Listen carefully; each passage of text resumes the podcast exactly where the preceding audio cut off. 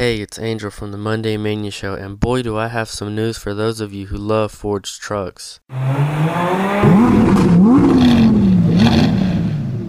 Alright, so I'm talking about the brand new 2020 Ford Bronco. It has been 24 years since the last Ford Bronco rolled off the assembly line at the Ford Michigan assembly plant way back in 1996.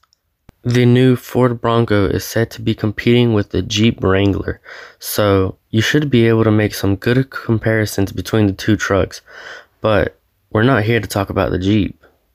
According to Ford, the new Bronco isn't going to be much like the last generations.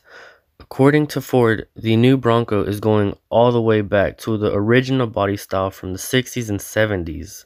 You can expect a seating capacity of 5 adults with the choice between 2 doors or 4 doors. And although we're not sure about the engine options, you can expect Ford's 2.3 liter EcoBoost engine paired up with their 10 speed automatic and a choice between 4 wheel drive or all wheel drive.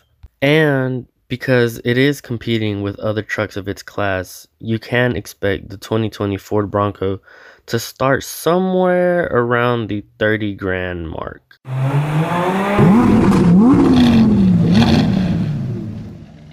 You're listening to 88.3 WUAW, the voice of Harnett County.